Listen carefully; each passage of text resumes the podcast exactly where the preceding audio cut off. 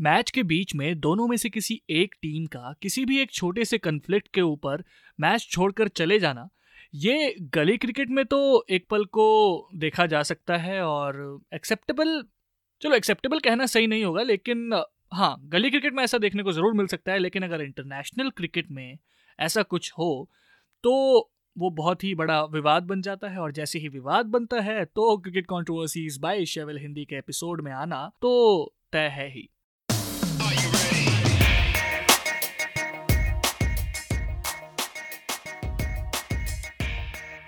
नमस्कार। मेरा नाम है आशीष मिश्रा, ये है cricket controversies by Asiaville Hindi और आज हम बात कर रहे हैं अंपायर रॉस एमरसन और श्रीलंका के कैप्टन अर्जुन रणतुंगा के बीच हुई कंट्रोवर्सी के बारे में। साल 1999 में श्रीलंका की टीम ऑस्ट्रेलिया के दौरे पर थी। वो टेस्ट सीरीज़ के बाद ट्राई सीरीज़ में हिस्सा ले रही थी, जिसमें इंग्लैंड की टीम भी शामिल थी।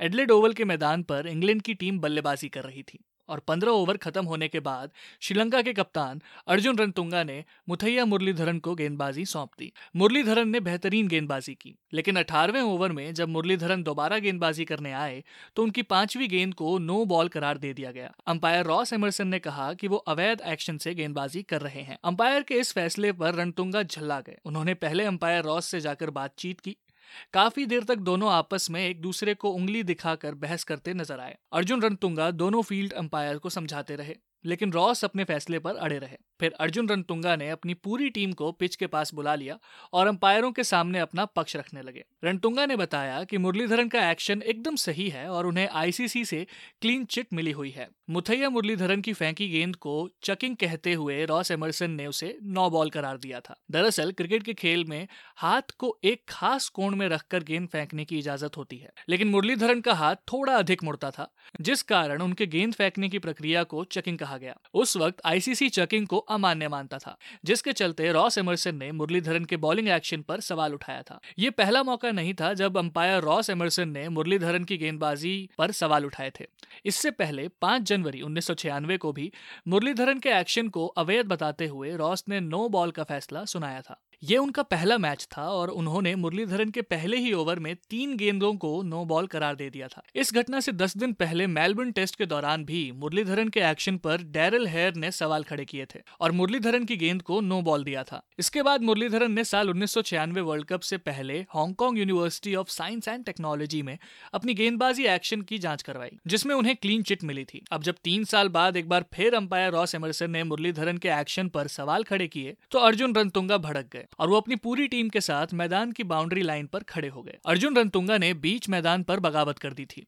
वो अंपायर का फैसला मानने को कतई तैयार नहीं मुरलीधरन के एक्शन को आईसीसी से मान्यता मिली थी। तो ऐसे में उन्होंने अपने युवा गेंदबाज का समर्थन करने का फैसला लिया, जो कि हर जिम्मेदार कप्तान करता। रणतुंगा पूरी तरह मैच को छोड़ने के लिए तैयार थे, लेकिन इसके बाद श्रीलंकाई क्रिकेट बोर्ड के अधिकारी उनसे बात करने आए और जब बोर्ड के अध्यक्ष ने रणतुंगा से बात की तब उनके निर्देश पर श्रीलंकाई टीम वापस खेलने आई। एडलेड ओवल में खेले गए उस मैच में श्रीलंका ने इंग्लैंड पर एक विकेट से रोमांचक जीत हासिल की। श्रीलंका ने दो गेंद पहले 303 रनों का विशाल लक्ष्य हासिल किया। सनत जयसूर्या ने सिर्फ़ 36 गेंदों में इक्यावन रन ठोके। जयवर्धने ने 111 गेंदों में 120 रनों की पारी खेली। आखिर में मुरलीधरन और प्रमोद विक्रम सिंह की जोड़ी ने श्रीलंका को जीत दिलाई। श्रीलंका को जीत तो मिली, लेकिन कप्तान अर्जुन रनतुंगा को अंपायरों के साथ उनके बर्ताव के चलते एक मैच के लिए सस्पेंड सस्पेंड कर दिया गया। वहीं मुरलीधरन को एक बार फिर एक्शन की जाँच करवाने के लिए पर्थ भेजा गया। वहाँ भी उनके एक्शन को वैध पाया गया। यहाँ तक कि आईसीसी ने मुरलीधरन को उनके एक्शन में सुधार की सलाह भी नहीं दी। इस टेस्ट के बाद साबित हो गया कि मुरलीधरन के साथ खड़े होकर कप्तान अर्जुन रनतुंगा ने कुछ गलत नहीं किया था। वैसे इसके बाद भी मुरलीधरन के एक्शन पर दो बार फिर सवाल खड़े किए गए। 16 मार्च 2004 को उन्होंने अपनी गेंद से कहर बरपाते हुए 500 टेस्ट पूरे किए। लेकिन मैच के बाद मैच रेफरी क्रिस ब्रॉड ने एक बार फिर मुरलीधरन के बॉलिंग एक्शन पर सवाल खड़े किए।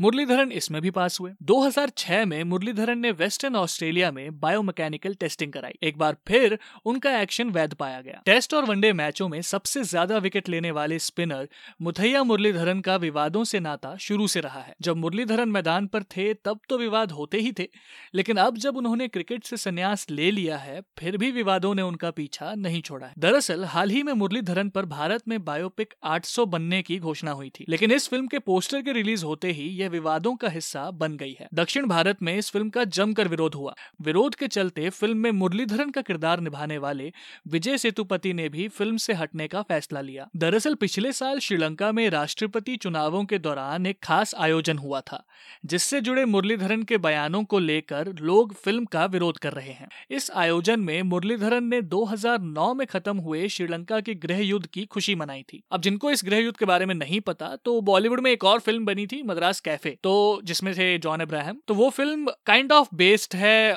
श्रीलंका के सिविल वॉर के ऊपर ही। तो अगर देखने का मन हो तो नेटफ्लिक्स पे है। खैर। एक आंकलन के मुताबिक, श्रीलंकाई गृह युद्ध के आखिरी दिनों में करीब चालीस हज़ार आम तमिल नागरिक मारे गए थे। तमिलनाडु में लोग खुद को श्रीलंका के माइनॉरिटी तमिलों के करीब मानते हैं, और उनके लिए ये बेहद संवेदनशील मुद्दा है। इसके चलते इस फ़िल्म का लोगों ने जम के विरोध किया। फ़िल्म को लेकर जारी विवाद के बारे में मुरलीधरन ने कहा कि उन्होंने अपने जीवन में कई विवादों का सामना किया है, और सिर्फ़ क्रिकेट में ही नहीं, बल्कि और भी विवाद झेले हैं, और ये उन्ही विवादों में से एक चुनौती है। उन्होंने कहा कि इन पर तमिलों के खिलाफ होने का आरोप लगाया जा रहा है, और ये राजनीतिक कारणों के चलते हो रहा है। उनका कहना है कि उन्होंने कभी भी मासूम लोगों के मारे जाने का समर्थन नहीं किया और वो श्रीलंकाई गृह युद्ध के दर्द को समझते हैं। तो इस कंट्रोवर्सी के बारे में मैं बस एक चीज़ कहना चाहूँगा कि इसमें सब कुछ था। Cricket, politics, drama, Bollywood, like अभी तक का मैं कहूँगा मेरा फेवरेट एपिसोड है ये। हाँ क्योंकि मैंने इनकी वीडियोस भी देखी, जो मैच से रिलेटेड इंसिडेंट था वो भी और फिर मैंने मूवी से रिलेटेड जो कंट्रोवर्सी चल रही है, उसके बारे में भी पढ़ा थोड़ा। तो all and all I would say हाँ अभी तक का मेरा फेवरेट एपिसोड लेकिन आपको कौन सा एपिसोड फेवरेट है, हमें ज़रूर बताइए। आप हमें फेसबुक पे बता सकते हैं इंस्टाग्राम पे भी बता सकते हैं, और यूट्यूब पे कॉमेंट करके भी बता सकते हैं। एशियाविल हिंदी को आप हर जगह फॉलो सब्सक्राइब और लाइक कीजिए। साथ ही साथ हमें स्पॉटीफाई पे फॉलो कीजिए cricket controversies by Asiaville Hindi और कौन सा एपिसोड आपका फेवरेट है, हमें ज़रूर बताइए। और साथ ही साथ आपको एशिया एशियाविल हिंदी पर और भी कई तरीके का कॉन्टेंट पॉडकास्ट और वीडियोज़ मिल जाएँगे। तो कहीं और आपको ढूँढने की खास ज़रूरत पड़ेगी नहीं। मतलब हाँ बीच बीच में देख लेना और भी जगहों पे क्या क्या है बट हाँ मोस्टली हर टाइप का कंटेंट हमारे यहाँ है। मेरा नाम है आशीष मिश्रा, ये है cricket controversies by Asiaville Hindi और मैं मिलूँगा आपसे अगली कंट्रोवर्सी के साथ। तब तक के लिए अपना ख्याल रखिए और बाकी एपिसोड भी सुनिए।